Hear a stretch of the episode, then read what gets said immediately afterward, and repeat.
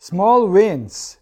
Kapag may hindi magandang nangyari sa atin, apektado tayo maghapon kahit gaano man kaliit ito. But this is not the case kapag magandang nangyari sa atin.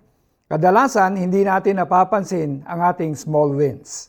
Kagaya ng nangyari kay Mara.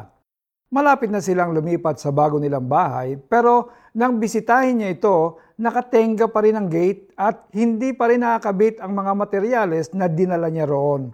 Halos walang pinagbago simula nung huli niya itong makita.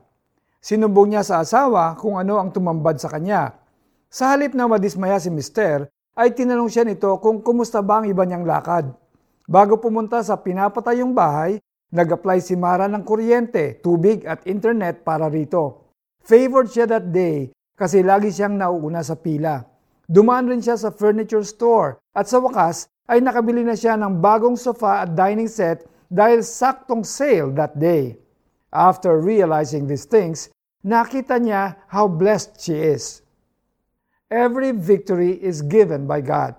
Hindi mo pa man na-achieve ang big goals mo, try counting every small improvement. Laging may ginagawa si God para sa atin. Minsan hindi ganun kaingrande, but as we practice being grateful, we will see that these mini victories are actually the ones that create big impact. So count your wins and be thankful to God. Tayo po'y manalangin. Father God, salamat po. Napakabuti po ninyo sa buhay ko. Tulungan ninyo ako mag-focus hindi lang sa mga big wins, kundi tulungan niyo akong i-acknowledge maging mga small wins na binibigay niyo sa akin. May I develop a grateful heart. In Jesus' name I pray. Amen. Para po sa ating application, ano ang small wins mo today?